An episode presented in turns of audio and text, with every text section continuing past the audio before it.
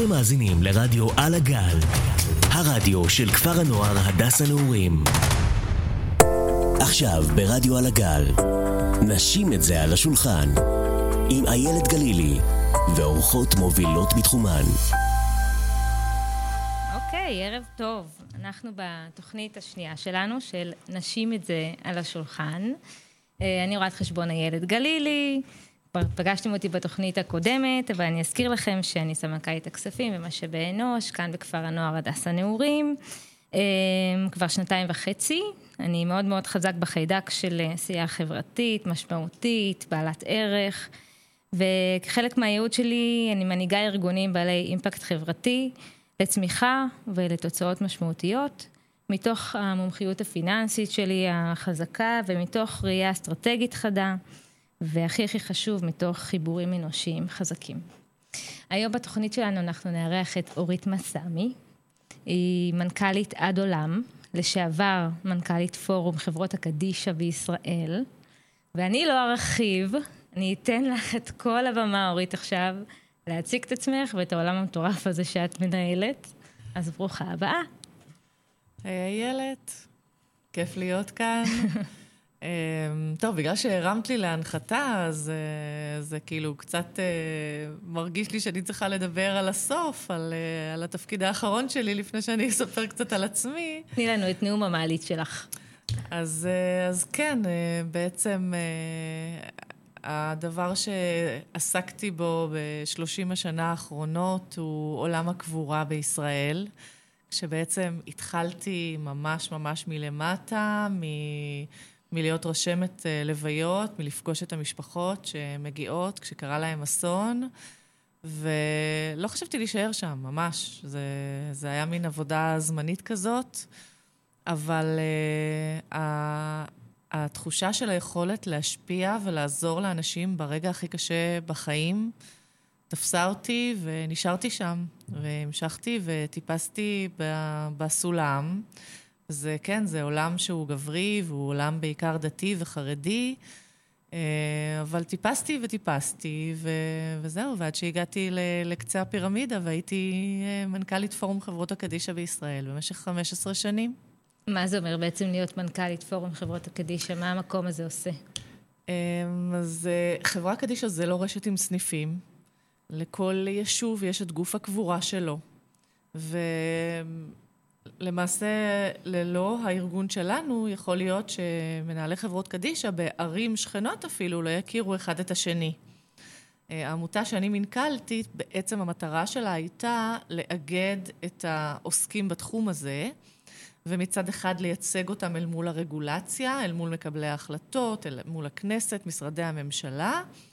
ומהצד השני בעצם, שזה היה החלק שאני הצמחתי, זה היה בעצם אה, לפנות אל הציבור ולשפר את שירותי הקבורה ולנסות לענות נכון יותר על הצרכים של הציבור.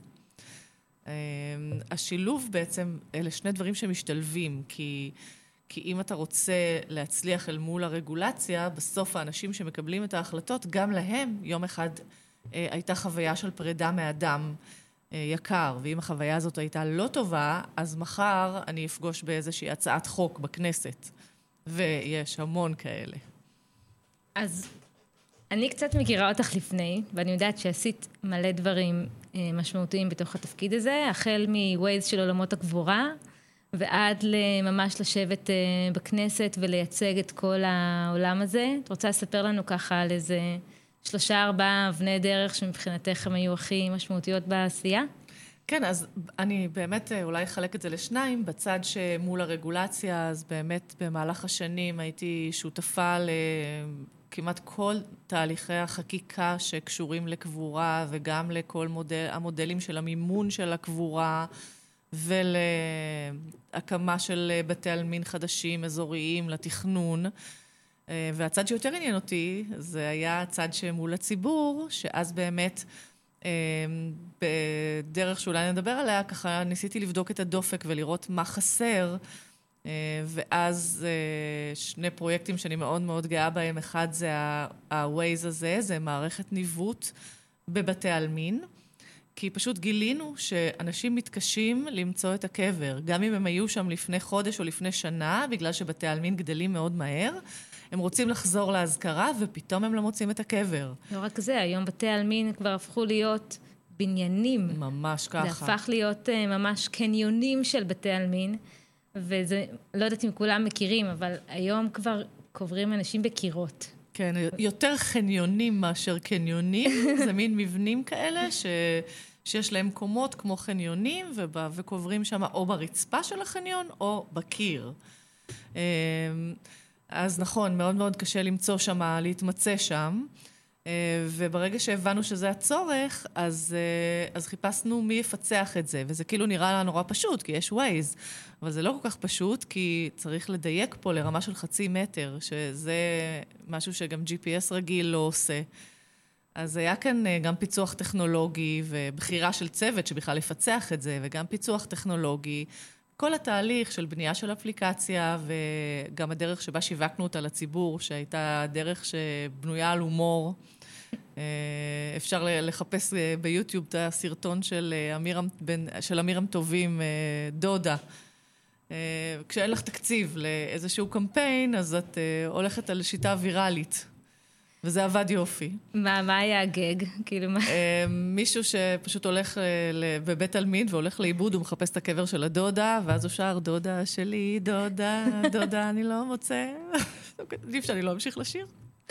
ענק. אה, זהו, וזה עובד, ואנשים משתמשים בזה, ווואו, זו תחושה ממש שכאילו, של, של הצלחה, כי אנשים... זה לא רק זה, זה לקחת את המקום, בעצם, אני אגיד, אחד האפלים כל הנושא של, של עולמות קבורה ובכלל התעסקות במוות, לא דברים שאנשים ששים להתעסק בהם ביום-יום, אה, ולהנגיש אותם. החל מהמקום של אה, להביא אפליקציה שעוזרת לך למצוא את הקרוב שלך, כי אין מה לעשות, בסוף זה צורך. אה, וכלה ב... פחות בגג עכשיו, כלה לדבר על זה בתוך פורומים בכנסת וכל מה שנדרש ממך. אני אגיד, אה, מה, מה שבעצם בעיניי הכי חשוב זה שכשניסיתי להבין מה האתגר הכי גדול שעומד בפני משפחה ברגע, באמת, אחד ה... אולי הכי קשה בחייה, אה, זה, זה התחושה של חוסר ידע.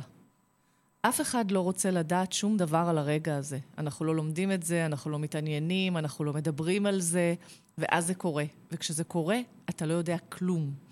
ותחושת החוסר אונים הזאת היא... בליווי חוסר האונים של בכלל, של רגע של פרידה. נכון. היא, היא מביאה לתופעות לא נעימות, בין אם אה, לחפש מי ייתן לך מידע ואתה נופל לידיים של מישהו שגובה ממך הרבה מאוד כספים ניצול. שאתה לא צריך לשלם, לבין אם אתה מקבל מידע לא טוב. בקיצור, תחושה לא טובה. ו... גם יכול בטח להביא להרבה מאוד תסכולים. אה, ומריבות, ו... באמת, לא, לא נעים. ואז בעצם כמענה על הדבר הזה, אה, הקמתי מוקד מידע למשפחת הנפטר. אה, זה מוקד שעובד 24/7 ונותן מידע בעצם למשפחות, מידע ראשוני למשפחות הנפטרים כדי להתמצא בבירוקרטיה. לצערי, הבירוקרטיה של הקבורה בישראל היא מאוד מורכבת, מאוד מורכבת, ברמה ש... המוקדן צריך לתפור מענה אישי לכל מי שפונה אליו, כי התשובה לאדם אחד היא לא כמו התשובה לאדם שני. אפילו שני אנשים שגרים באותו יישוב. בוודאי ובוודאי אנשים שגרים ביישובים שונים. וזה שירות חינמי? זה שירות חינמי. איך מגיעים אליו? זה כוכבית 0120. אמ, ו... של הפורום של, של אה, חברות הקדישא בישראל? זה, זה מוקד שהוא מתופעל על ידי פורום חברות הקדישא בישראל בשיתוף המשרד לשירותי דת. ולצערי הרב, אה, המדינה, בגלל כל הגלגולים של הבחירות והממשלות החדשות, בעצם לא הביאה את השירות הזה לידיעת האזרחים. אז המוקד עובד, אבל האזרחים לא יודעים את זה, ואני מאוד מצטערת על זה, אבל כן, המוקד הזה קיים ו- טוב, ועובד. טוב, אז מי שמקשיב, שירשום את זה בפינה של המחברת. ושלא יצטרך לעולם. בפינה של הראש, אבל רק לזכור שכשמגיעים לנקודת צורך, אז יש מענה, רק צריך לדעת שהוא שם. אז ספרי לנו רגע, אורית, איך הגעת לעולמות ה... להיות הפגידה הזאת בחברה קדישא? מה, זה היה החלום שלך כשהיית ילדה, או ש... ספרי לנו ככה, הכל התחיל כשהיית ילדה בת חמש וחלמת על... לא בדיוק, אבל אם כבר, אז אולי נספר קצת על עצמי. אה, נולדתי בכפר סבא, אה, להורים שאני רוצה לעצור רגע ולהגיד שהם היו ניצולי שואה, כי זה לא מובן מאליו. אבא שלי נפטר לפני חודשיים, וואו. והוא היה ניצול שואה, שזה אומר שאני דור שני ליוצאי שואה בין הצעירים בישראל. אני לא חושבת שיש הרבה... איפה הוא היה בשואה? הוא היה בשואה, לפי הספר, בגטו לודג', באושוויץ, במטהאוזן, ממש ממש עבר את השואה by the book. אמ, אבל אה, בסך הכל גדלנו בבית מאוד אה, אופטימי, ואני צעירה מבין אה, חמישה ילדים הרבה הרבה יותר גדולים ממני. ואבא שלי היה לו את הג'וק הציבורי הזה של שליחות. והוא היה חבר בהנהלה של החברה קדישא בכפר סבא, איפה שגדלנו. והכל התחיל מזה שהוא אמר לי, כשסיימתי תיכון, הוא אמר לי, תקשיבי, בחברה קדישא מחפשים מישהו שיעתיק את המפות שהיו כתובות אז, אז, אני זקנה, לפני 30 שנה, אפילו יותר, בכתב יד. אז עבודה לקיץ, לפני שאת מתחילה את השירות, אה, תעתיקי את המפות. ו- וככה זה התחיל, בעצם אז נכנסתי לשם, ו... ו... אז כמה שנים את בחברה קדישא? בסך הכל 34. 34 שנים וואו. בעולם הזה. וואו, זה כל כך נדיר. הדור אחד לפניי, אבל עדיין זה מאוד מאוד נדיר שבן אדם נשאר 34 שנה באותו עסק. כן, נכון, נכון, שצמחת בפנים, ובאמת הגעת ל top של ה top, ואני בטוחה שלאורך כל הדרך זה היה רצוף עשייה מאוד מאוד משמעותית, אבל זה מאוד יוצא דופן. כן, זה נכון. זה איזושהי נאמנות אה, מוגברת. זה בעיקר אה, תחושת השליחות. היכולת שלך להשפיע ולהאיר בפנס על אחד הרגעים החשוכים ב- ב- בתולדות המשפחה, זו תחושה שאין לה תחליף. אני יכולה לספר על עצמי שהחיידק um, הזה של עשייה משמעותית שדיברתי עליו קודם, התחיל בצבא רפואה. שבצבא רפואה אה, גם אני נגעתי קצת בעולמות המוות, כי צבא רפואה זו חברה פרטית שנותנת שירות ציבורי בתחום של הוספיס בית, שיקום בית, וזו חברה שהולכת והופכת להיות הרבה יותר גדולה. לאחרונה היא גם קיבלה מעמד של, אה, מעמד של בית חולים בבית, ממש בית חולים ללא לבנים, זאת אומרת, היא בית חולים לכל דבר בישראל, שזה מעמד שבזמני עוד עבדנו הרבה מאוד קשה, אה, הרבה קשה, נו, קשה מאוד כדי להשיג אותו, אבל בעצם כבר בצבר ברגע שאתה מתחיל לעבוד עם עשייה שבה לקוח הקצה שלך, הוא הופך להיות המוקד של כל העבודה. וכל העשייה שלך מקבלת פרופורציות, ואתה מקבל גם את הכאפה לעצמך ברמה היומיומית. כי כשאת עובדת ופתאום נכנסת לאיזה ויכוח או סכסוך ומתעצבנת, ופתאום נכנסים אלייך למשרד ואומרים לך, רואה על הפרצוף של המנהלת משאבי, אה, אה, משאבי קהילה שלנו, את רואה שפניה נפלו, ואז אני אומרת לה, מה קרה? והיא אומרת לי, טוב, אימא בת 36, ילד בן 14, וזה תופס אותך ברמה יומיומית, זה גם מכניס אותך מאוד מאוד לפרופורציות. וגם אה, אחרי שעבדתי בצבר, עברתי לעבור ולעבוד בחברה שנותנת שירותי שילוח. והיה לי מאוד מאוד קשה. היה לי מאוד קשה לבוא בבוקר לעבודה. כי בסופו של דבר פתאום לעבוד בשביל שירות או מוצר שאין מאחוריו בן אדם, ברור שיש מאחורי בן אדם שצורך את זה, אבל זה לא הכרחי וזה לא חיוני וזה לא נקודת צורך משמעותית, אה, זה מאבד תוכן. כמו שאת אומרת שאבא שלך בא מהעולם הזה הציבורי, וזה עטף את כל הבית, זה באמת משהו מאוד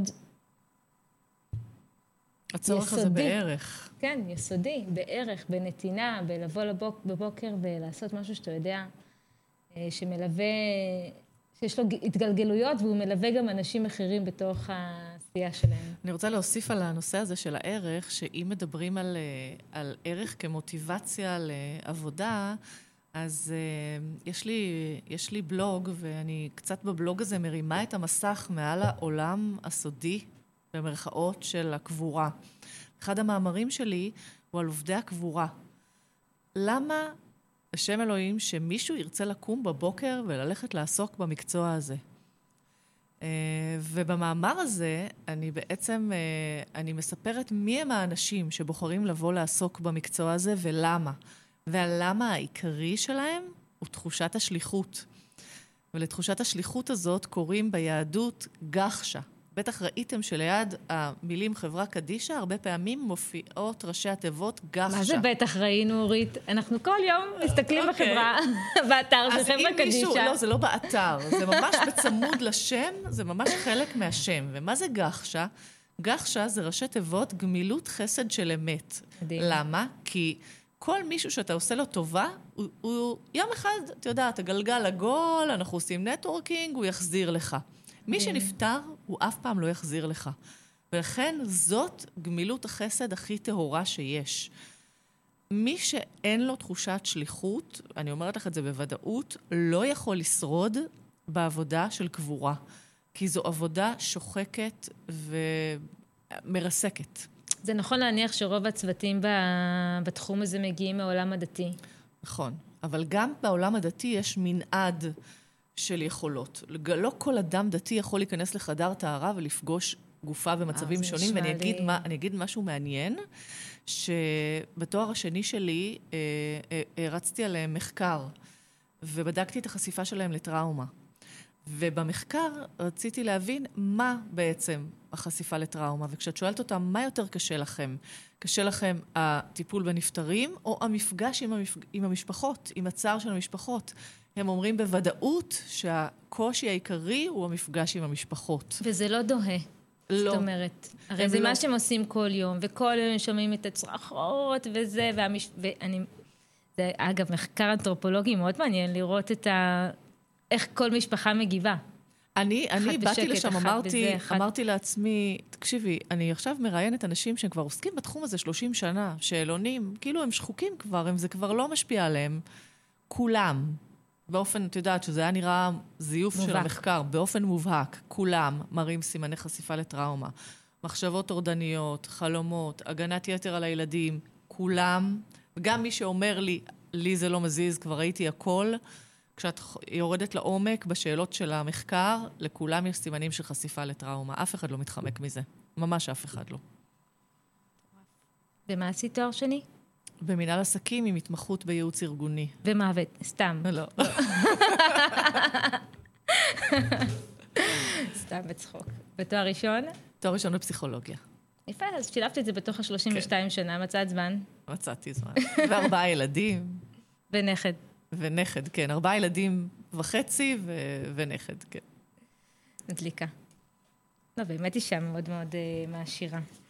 תגידי, um, את במעמד של מנכ"לית, אני חולמת להיות מנכ"לית. מה, מה את יודעת להגיד על ה X factor? מה, מה צריך שיהיה לך כדי להיות מנכ"לית? תני לי טיפ, ולכל מי שמקשיבה לנו ורוצה לא רק להיות מנכ"לית, להתקדם בתפקידי ניהול. מה ה X factor?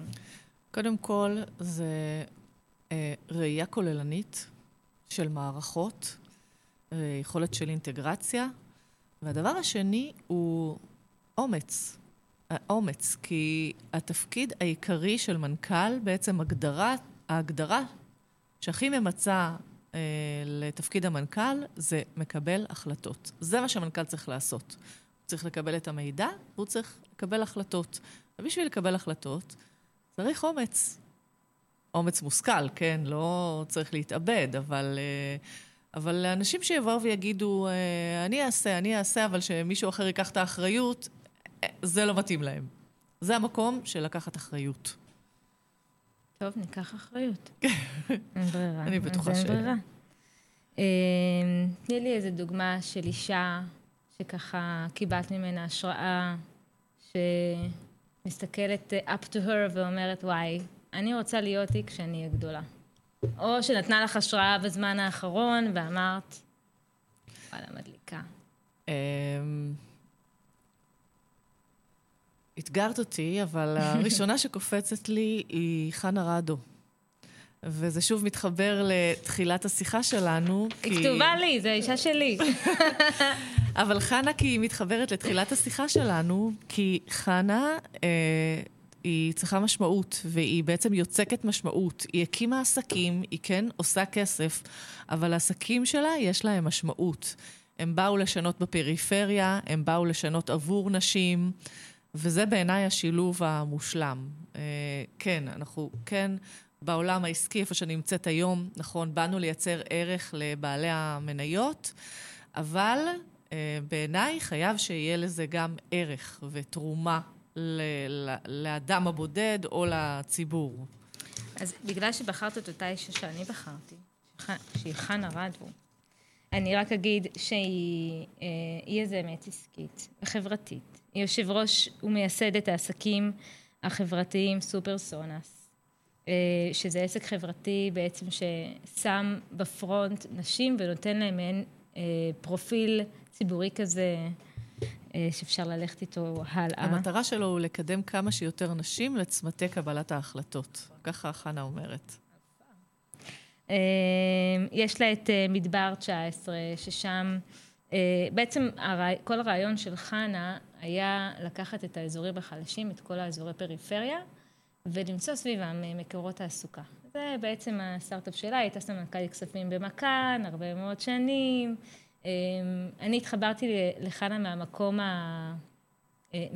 של הרקע הדומה שלנו. זאת אומרת, היא סמנכ"לית כספים, אני סמנכ"לית כספים, והיא מאוד מאוד לקחה את זה לעולם ה... בעצם לקחה את זה לעולם הציבורי, אבל עם אקט יזמי. זה מאוד... גרם לי מאוד מאוד להריץ אותה ולהגיד, וואלה, אומץ. זה מה שיש לה, בהמשך למה שאת אמרת. אה, והיא הלכה את זה ועשתה את זה במקומות שאף אחד לא עשה, והיא באמת באמת מאוד מאוד אה, מצליחה במקומות האלה.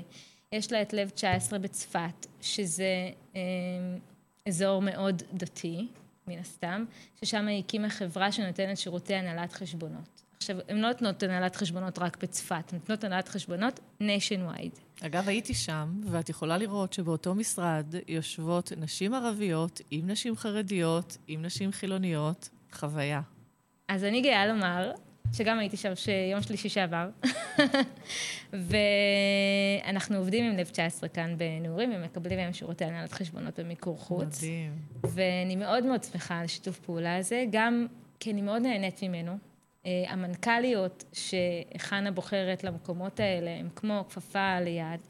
ועינב אלון, המנכ"לית של לב 19 צפת, היא היא פשוט עושה את המקום. באמת, כמו שאת אומרת, יש איזשהו, בדיוק דיברתי היום עם המנכ"ל שלנו, עם עמי, ואמרתי לו, אתה יודע, יש קסם במקום הזה. אתה נכנס, יש 45 נשים שיושבות באיזה מתחם לא ענק, אבל נעים, ויש אווירה של... הרחת ריח של האוכל? את באה לשם, את מתעלפת. אוכל של בית. אין, אין, אי אפשר להגדיר את זה במילים. באמת, כאילו, אני יודעת להגיד שהשירות שאני מקבלת הוא מדהים. אז כמו שיש את לב 19 צפת, יש את uh, מדבר 19, ויש את uh, טק 19, שזה חדש, הוא במצפה רמון.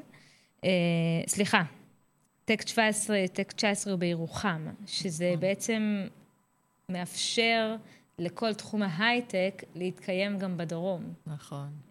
מנסים מאוד לשים דגש על נשים, אבל מי שישים לב יראה שגם גם, לשם גם גברים נכנסו. בסדר, אנחנו לא בהפרדה מגדרית. אנחנו לא בהפרדה, לא, אבל uh, לב 19 זה בצפת, טק 19 זה בירוחם, ומדבר 19 זה במצפה רמון. אז כן, היא, חנה רדו היא אישה מאוד מאוד מעשירה. Um, אני בחרתי, ביקשתי ממך לבחור שיר. מה נכון. בחרת? Um, בחרתי את השיר uh, "באת אליי פתאום" של קרן פלס, וגם את זה אני אחבר לחנה רדו. אה, אחרי הרבה מאוד שנים, בתור אה, מנכ"לית פורום חברות הקדישא, ואחרי שהקמתי את מתקני הטיפול בנפטרי, בנפטרים ממחלת הקורונה, אה, החלטתי לפרוש מהתפקיד שלי. והפרישה הזאת, פרשתי, ופתאום לא מצאתי את עצמי. והייתי מאוד מאוד מבולבלת, והיה לי ברור שאני מכירה את העולם הציבורי, והתפקיד הבא שלי יהיה במגזר הציבורי, וזאת השליחות שלי. בקיצור, הייתי מאוד מבולבלת. ואז יום אחד פגשתי את חנה רדו. וב... איך פגשת אותה? מה... אמ, פניתי אליה, והיא הסכימה להיפגש איתי מיד. כתבתי לה שהיא פה בבית הראשונות גם במחשב. בוודאי, בוודאי. וככה, במשהו שאני לא אשכח לעולם, בעיניים טובות של אימא טובה וברוגע, היא אמרה לי, אורית, את השליחות שלך את יכולה להמשיך במגזר העסקי. ואמרתי לה, חנה, כסף לא מעניין אותי. אז אמרה לי, אל תתבלבלי, אפשר לייצר שליחות גם שם. לקח לי הרבה זמן עד שהבנתי אותה, ובאמת אני ממשיכה בדרך שלה.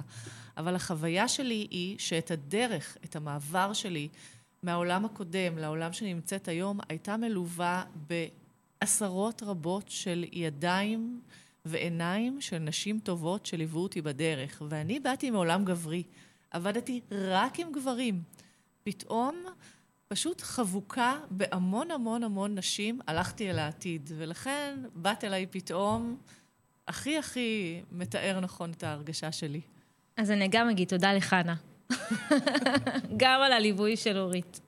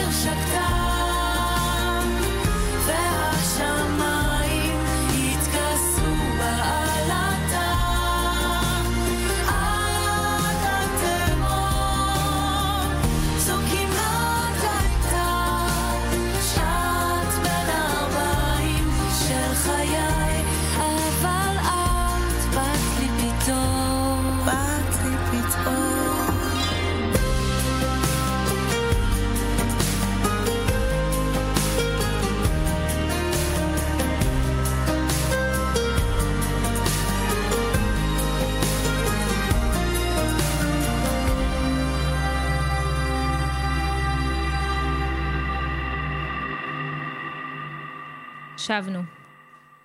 Uh, אני רוצה להקריא לך כמה סטטיסטיקות ואיזה טקסט, ואז אנחנו נתייחס אליו ביחד.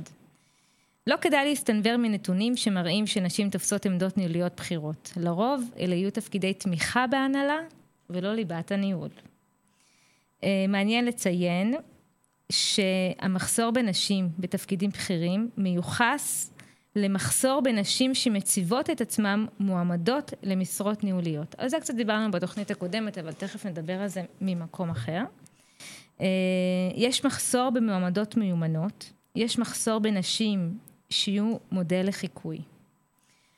ואני רוצה לשאול אותך, מה את חושבת על זה? אנחנו קצת דיברנו על זה לפני, ותכף אנחנו נעלה את זה ונפתח את זה, אבל גו. אה, קודם כל, אני לגמרי מסכימה עם זה, אבל uh, אני רוצה לספר על בעצם חוויה שבה חוויתי את ה... בעצם את הסטטיסטיקה הזאת ממש uh, בשטח. Um, במהלך השנים uh, עשיתי כל מיני תפקידים ציבוריים. בין השאר, הייתי נציגת ציבור בוועדות איתור לתפקידים בכירים בשירות המדינה. אז uh, לדוגמה, הייתי בוועדות איתור לממוני המחוזות של משרד הפנים.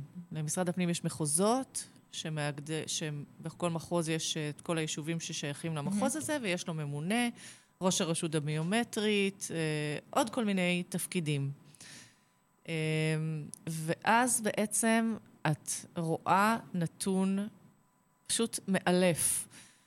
מקבלת קלסר עם 170 מועמדים, ומתוכם, את רוצה לזרוק מספר? כמה נשים? מתוך 170? 20? לא. שתיים, שלוש. אם היו ארבע, זה... וואו.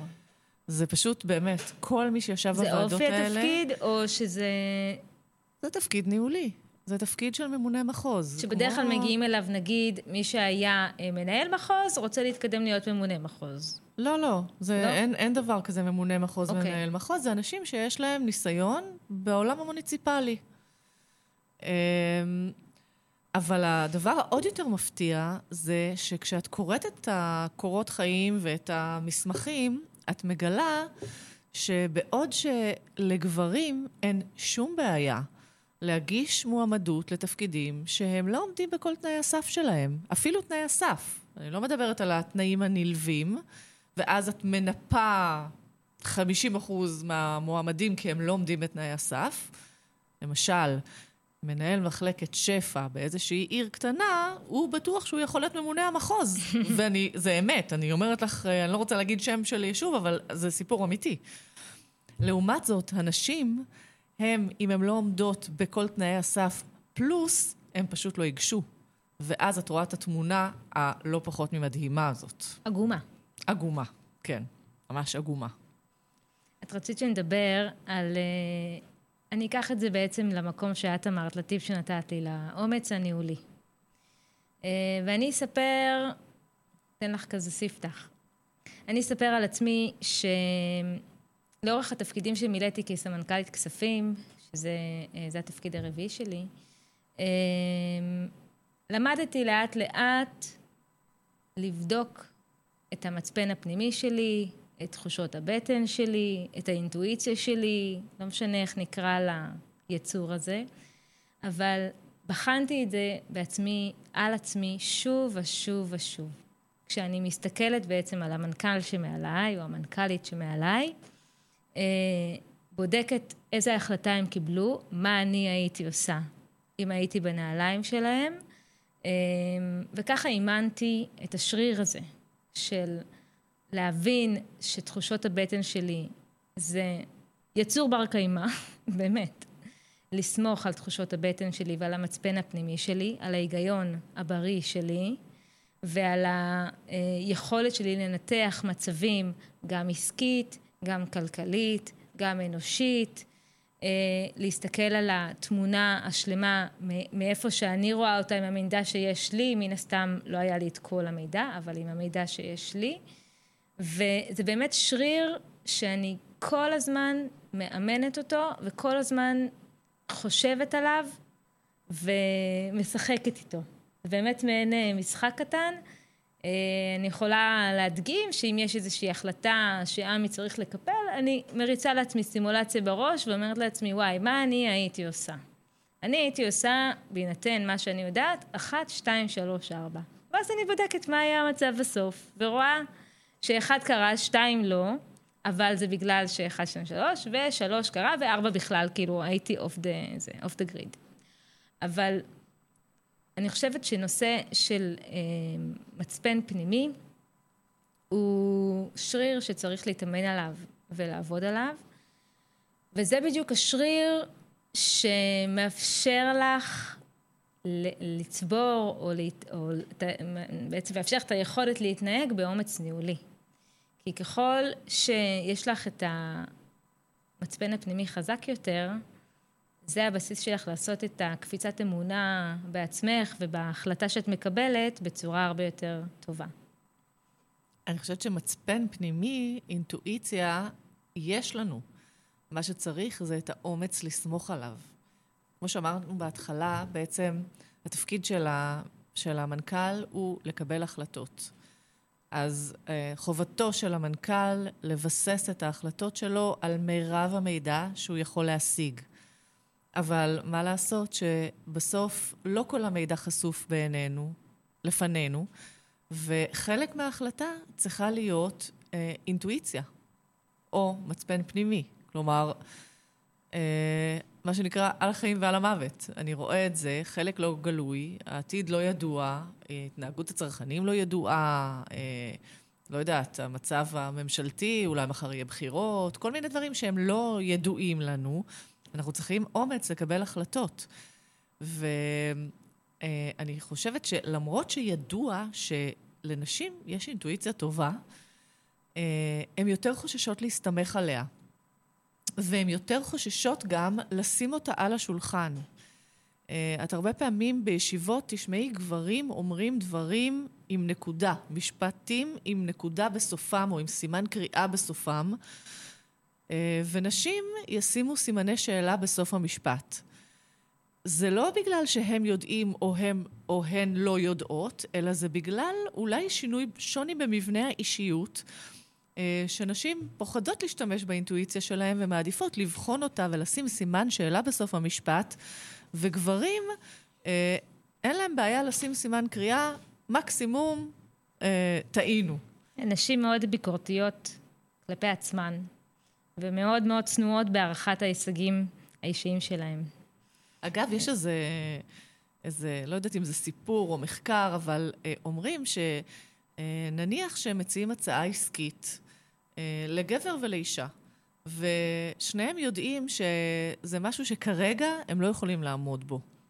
אז אישה תגיד לך, אה, לא בטוח שאני יכולה לעמוד בזה, אני לא חושבת, אני צריכה לבדוק. גבר יגיד לך קודם כל, כן. הוא כבר ידאג איך להסתדר עם זה. קודם כל הוא יגיד לך כן. אם הוא יצליח או לא, לא בטוח. אגב, אני ממש רואה את זה בהתנהלות ה... היומיומית. גם היום אני מבקשת הצעות מחיר.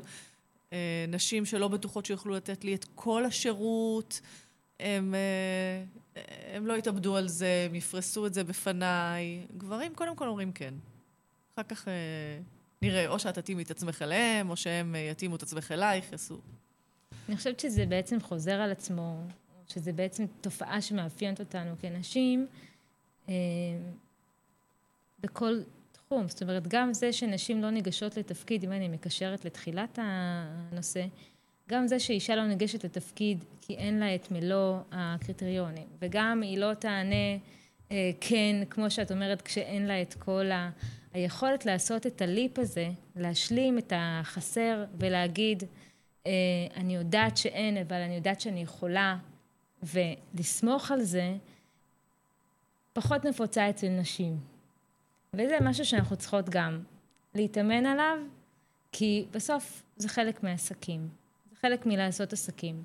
לדעת לבוא ולהגיד, גם כשאת מגישה קורות חיים לתפקיד, או כשאת, כמו שאת אומרת, מגישה הצעת מחיר, או ש...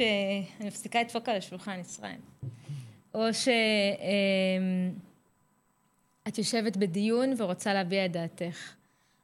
היכולת לקחת את ה-no שלך, את מה שאת יודעת, לתוך הרוצה שלך ואת מה שאת מסוגלת לעשות, זה בדיוק הפער הניהולי שאנחנו צריכות להתקדם אליו. זאת אומרת, לדעת ולתת לעצמנו את הקרדיט, ואם אני חוזרת למקום של מצפן פנימי ו, אה, ואימונים ושריר, לדעת לקחת את הקרדיט על הישגים שעשינו גם עד עכשיו, של דברים שאנחנו הצלחנו בהם, אה, משימות שעשינו אותם למרות שזה היה בלתי אפשרי, כל מנהלת יש לה את המשימה שהיא הצליחה לעשות, למרות שכולם אמרו לה לא.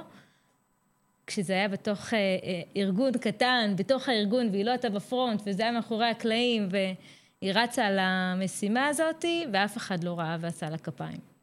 אז זה, זה לדעתי הצמיחה שנשים צריכות להגיע אליה, ואז אולי נוכל לראות יותר נשים בתפקידים, לא רק בתפקידים ניהוליים בכירים, אלא באמת בפרונט של דברים.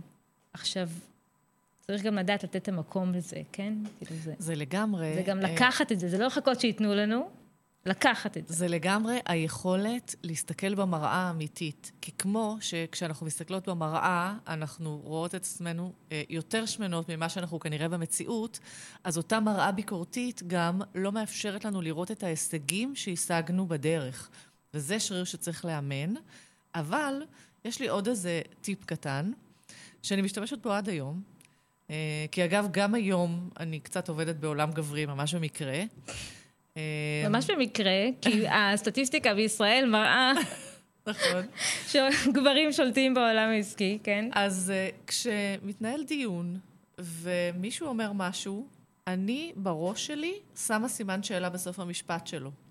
וזה גורם לי לשים אותו, ב, לשים אותו ואותי באותה, באותה נקודת. פתיחה, ואז, ואז אני יכולה להביא את עצמי יותר בטוחה. כי אני שמה לו בראש שלי סימן שאלה, ואז אני יודעת שוואלה, יכול להיות שהוא צודק, יכול להיות שאני צודקת. יכול להיות שאני טועה. אבל ברגע שגם לא יהיה סימן שאלה בסוף המשפט, אז יותר קל לך להביא את עצמך אה, ואת הדעה שלך עד הסוף. חנה רדו כתבה על זה מאמר והיא סיכמה את זה במשפט אחד מעניין, שהיא אמרה, גם גברים מפילים כדורים. שנשים מאוד מאוד מקפידות, אני חושבת שאנחנו מנהלות אה, סט של מערכות בחיים שלנו, שאנחנו מאוד מאוד משתדלות להיות בו ה top של ה top. למרות שאני, אמרתי גם בתוכנית הקודמת, אני אוהבת להיות 80 אחוז בכל דבר. אבל אנחנו מנהלות מערכות, ואנחנו מאוד משתדלות להחזיק שם את כל הכדורים. בבית, בזוגיות, עם הילדים, בעבודה, עם חברות, עם משפחה.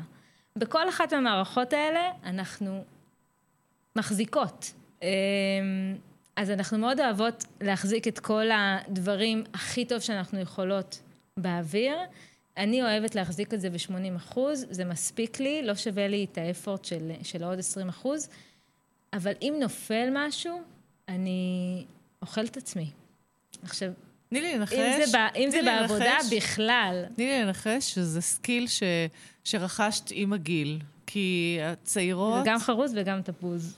השאיפה למצוינות היא וואו. skill עם הגיל. וככל שאנחנו מתבגרות, אנחנו מבינות ש... ש... אנחנו לא מלאכים, ושהאויב של ה... של, של, ה... של הטוב הוא הטוב ביותר. מאוד. כן, אני ממש שואלת את עצמי לפעמים איך הדור של היום... אה... אני מאחלת קודם כל לדור של היום שיגיע לנהל את עצמו. כי אם דור בלתי, בלתי ניתן לניהול. אבל אה, אני באמת שואלת את עצמי איך ייראה ניהול בדור, בדור של עכשיו. זאת אומרת, האם הם יגיעו לתפקידי ניהול?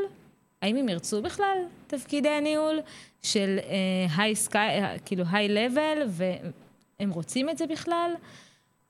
אני דווקא יותר מאמינה בדור של היום, יש לי יותר אמון בהם. באופן כללי, אני חושבת שצריך תמיד להאמין בדור הבא, כי תמיד הזקנים אה, חושבים שהדור הבא, וואו, הנוער של ימינו, וזה כנראה תמיד יהיה. אה, אבל הדור הבא, זה כמובן, אנחנו סוללות להם את הדרך, ואני יכולה לספר לך ששלשום התגייסה הבת הצעירה שלי. מזל טוב. כולם שואלים אותי, את דואגת לה? ואני אומרת, אה, אני יותר דואגת לצה"ל. כי היא יצאה לי מהבטן מנהלת. היא, היא בעצם חוותה איתי את השנים של הניהול, והיא כבר בגיל חמש-שש ידעה להגיד לי שהיא תלמד מנהל עסקים והיא תהיה מנהלת, והיא מתנהגת כמו מנהלת. היא מנהלת את הבית, היא מנהלת בתנועת נוער, היא, היא, היא פשוט, יש לה את זה מגיל צעיר, והיא תהיה מנהלת. אין, אין לי שום ספק בזה. אה, אבל זה, זה משהו שהיום היום גם ההפרדה המגדרית היא כבר, היא הולכת ומטשטשת. אני דווקא יותר אופטימית לגבי העתיד. הלוואי. יש לך אה, כמה ילדים? אה, יש לי ארבעה ילדים. ארבעה, אז היא הצעירה מבין ארבעה. אז את האיכות הזו של הניהול, את יודעת לזהות גם אצל ילדים אחרים, או שאת אומרת, בואנה, היא כוכבת, היא תראי, הולכת לא, להיות? תראי, לא כולם נולדו להיות מנהלים, וזה גם לא נכון שכולם יהיו מנהלים, כי בסופו של דבר צריך גם אנשי ביצוע. אצלי בבית אה, אני מזהה שני מנהלים. את והבת? לא, לא, לא. יש לי עוד בן אחד ש... שנראה לי שהוא אה, גם ככה, זה, ה... זה הכיוון שלו. אבל אה, ניהול זה לא בהכרח אה, הדבר האולטימטיבי. מי שמתאים לו ונכון לו, צריך להיות שם, לא צריך בכוח. לא לכולם זה מתאים. אני מאוד מאוד מסכימה. אני שמחה שהגענו לשאלון הסודי. וואו, הפתעה. אז שאלות מהירות, זה הכי בפאן, הכי בקליל, אבל סתם זה כדי שקצת נוכל להכיר את עצמך, אותך. אני אומרת את עצמך, כי אני אומרת לעצמי, איזה כיף, אותי בחיים לא ישאלו את השאלות האלה, כי אני המראיינת, אבל... טוב, זה מלחיץ כבר. לא, זה סתם, זה שאלות ממש כיפיות, אל תזה. יאללה. טיול קמפינג או טיול צימר במינימום? ברור צימר. אין מצב בקמפינג. אין מצב. הבת שלי עכשיו ניסתה לגרור אותי לטיול, לטיול קמפינג לפני הגיוס. אמרתי לה, עד כאן. הספקת לצאת עם הגדולים יותר לטיול, אה, להצטרף אליהם לטיול של מסביב לעולם, או שכזה... רק אחד מהם עשה את הטיול הזה, אה, לא, ממש לא מזמן, ולא, לא הספקתי להצטרף אליו. לא הספקתי. טוב, בשביל זה יש ארבעה ילדים. יש למה לצפות, כן. עוד מעט, אולי נכד. חול עם חברה או חול עם הבן זוג? וואו. אמ, עם הבן זוג. סיריוסלי? כן. כן, כי אמ, ניסיתי את שניהם, ואני פשוט לא מצליחה להשיג מספיק זמן איכות איתו בארץ, אז נראה לי שצריך להשלים את זה בחו"ל. אז אני ממש ממליצה לך. חול עם חברה אחת לפחות. אני עשיתי את זה, זה היה מעולה. אבל בקוצר, אם, אם אני צריכה להכניס את זה לתוך הקוצר זמן שלי, אז בסדרי העדיפויות. תפילי לי כדורים, אורית. תפילי לי כדורים. יודעת מה? עם הבן זוג ועם חברה והבעל שלה. או, וואי, טיול זוגות. טיול זוגות, מצאנו את האמצע. כן. טיול עירוני או לשכב על החוף? אה, לא טיול עירוני, וגם לא... לשכב על החוף וטיול יותר באזורים כפריים. כולנו, כל המשפחה. ממש אה, פחות אה, טיול עירוני. איטליה כזה. כן, לא, לא אוהבת את ניו יורק, אני מעיזה להגיד. אימא'לה, אל תרגיע אותי. לא מתה על העיר הזאת. אני פעורת פה כן, פה. כן, כן, הרבה אנשים מגיבים ככה, אבל אני, יש לי אומץ להגיד, לא מתה על העיר הזאת. לונדון? הייתי בלונדון בדיוק עם הילדים לפני חודש, חודש וחצי. בסדר, אבל אם אני צריכה לבחור, אני מעדיפה אה, אזורים של טבע ונופים הרבה יותר מאשר אה, אזור עירוני. טוב, אז נראה לי שאני אקח אותך לטיול חברות, לאזור עירוני, ונתקן את החוויה. אוקיי. אה, מגורים, עכבר העיר או עכבר הכפר, או שכבר ענית לנו? אני עכבר העיר, כי אני גרה בעיר, אבל הייתי חלום הוא לגור ברמת הגולן.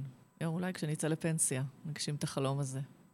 דווקא עכשיו כל המגורים שם הולכים ומתעבים, ואני כל הזמן עוקבת אחרי משרות, לא בשביל אה, זה, תמיד מעניין אותי לראות איפה מתפרסמות משרות, ויותר ויותר משרות מתפרסמות ברמת הגולן, שזה נחמד. לעבוד שם? כן. וואלה. כן, בתפקידים בכירים, אני מסתכלת על תפקידים בכירים. על סמנכ"לים, על משאבי אנוש, על VP, R&D, על הייטק, על, אה, על כל התפקידים הבכירים, זאת אומרת, לא השירות לקוחות, מתחיל להתעבות סביב האזור הזה, אה, ונראה לי שגם מבחינת אה, דיור, זה מתחיל זה. אז אם את רוצה לעבור יום אחד לרמת הגולן ולהשקיע, זה הזמן. וואלה. קחי את זה בחשבון. אולי אני אוכל להגשים את החלום. לא, כבר עכשיו, לכי לראות קרקע, תחפשי את זה. שמלה או ג'ינס? וואו, זאת שאלה לא שמלה ולא ג'ינס, אבל מכנסיים מחויטים. וואלה. שתדעו שאורית נתנה לי פעם הרצאה. על זה שבאתי לצילומים בג'ינס. אמרה לי, לא באים לצילומים בג'ינס. כלומר, מי שרוצה להיות מנהלת, אה, נראה לי צריכה להיראות כמו מנהלת. אני באופי שלי, הדבר שאני הכי מאמינה בו ואוהבת, זה ג'ינס וטישרט, וזה... הלוואי שאני אצליח להיות מנהלת הכי בכירה בעולם, שבאה ג'ינס וטישרט. לא, את יכולה לבוא עם ג'ינס וטישרט, אבל כשאת הולכת לעשות צילומי תדמית, זה סיפור אחר. נכון. תכף אנחנו נספר איך הכרנו, ואז למה צילומי תדמית. נכון. אה, אסוף מרושע לא פזור. פזור. פזור, נכון? אני גם חושבת פזור. אה, מי החברה הכי טובה שלך? וואו. אה, החברה שלי, החברה הכי טובה שלי היום היא מישהי שהכרתי בקבוצת נשים בזום, בקורונה. אה, מישהי שעשתה עלייה לארץ. אה, מי זאת? אה, קוראים לה אניטה אטיאס, והיא עשתה עלייה לארץ אחרי 25 שנה בניו יורק, ופגשתי אותה ככה עם קשיי קליטה. בתוך קבוצה של נשים, כל הקבוצות האלה שהתארגנו בתקופת הפריחה של הקורונה.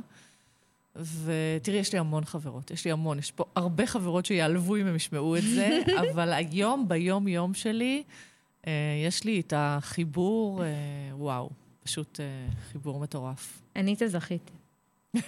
להיות חברה של אורית זה באמת... נהיית בחופשה ביוון עכשיו. ולמה את לא איתה? כי עם המשפחה שלה, אבל אני, אני סידרתי לה את המסלול של הטיול. אני בטוחה שאת תיישמי את זה בסוף ה... מה האוכל האהוב עלייך ומי מכין אותו? אמ, קודם כל, אני בדרך כלל מכינה את האוכל, אני מבשלת, אבל, אה, אבל הילדים שלי למדו ממני, אז אה, אחד הבנים שלי, שהוא אה, חנון 8200, הוא גם פיצה יולו.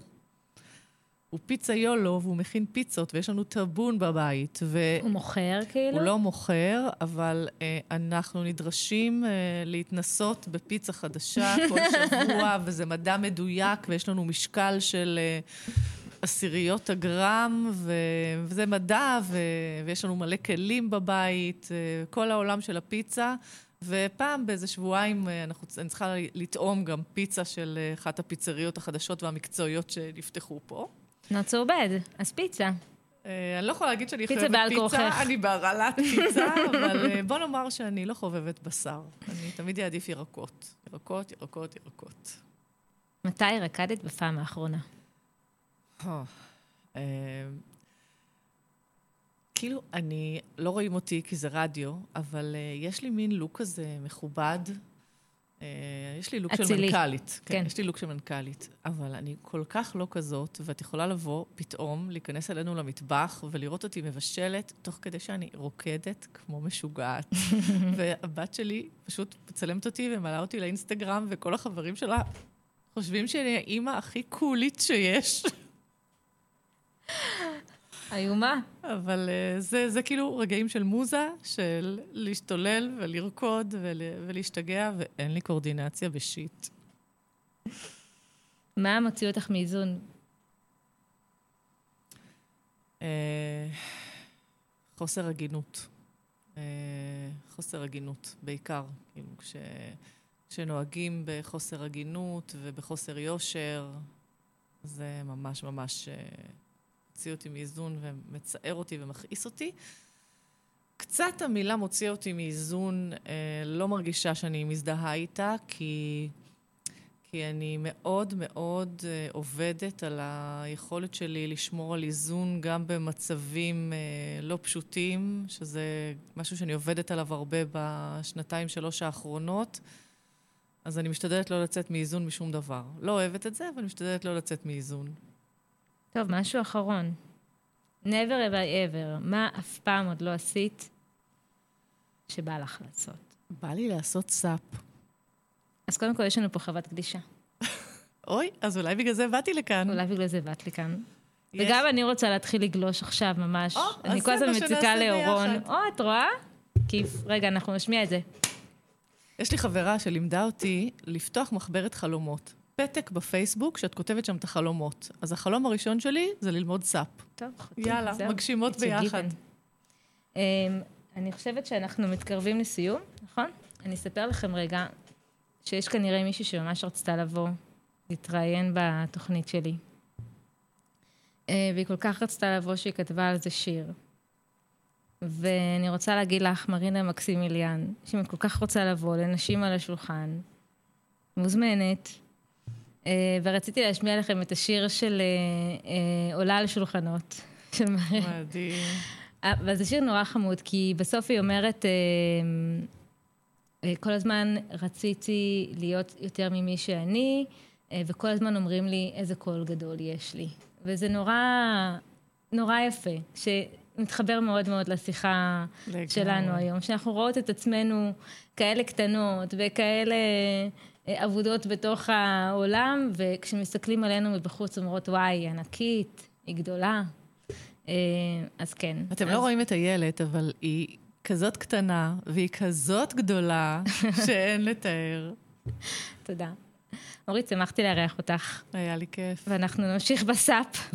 אורון, אנחנו באות, ת, תתכונן. ואנחנו לא מסיימות, אבל את התוכנית כן, ותודה רבה לכולם. ונשמע את מרינה מקסימיליאן. את מוזמנת, מרינה.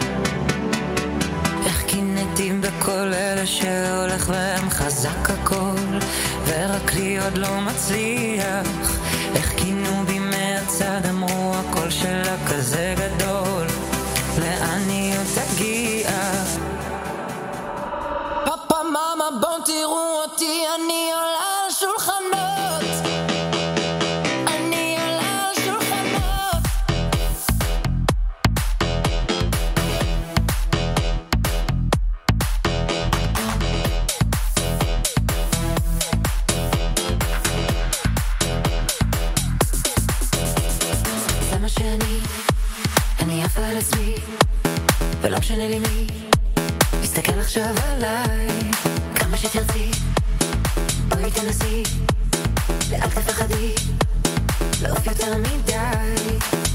איך קינאתי בכל אלה שהולך מהם חזק הכל, ורק לי עוד לא מצליח.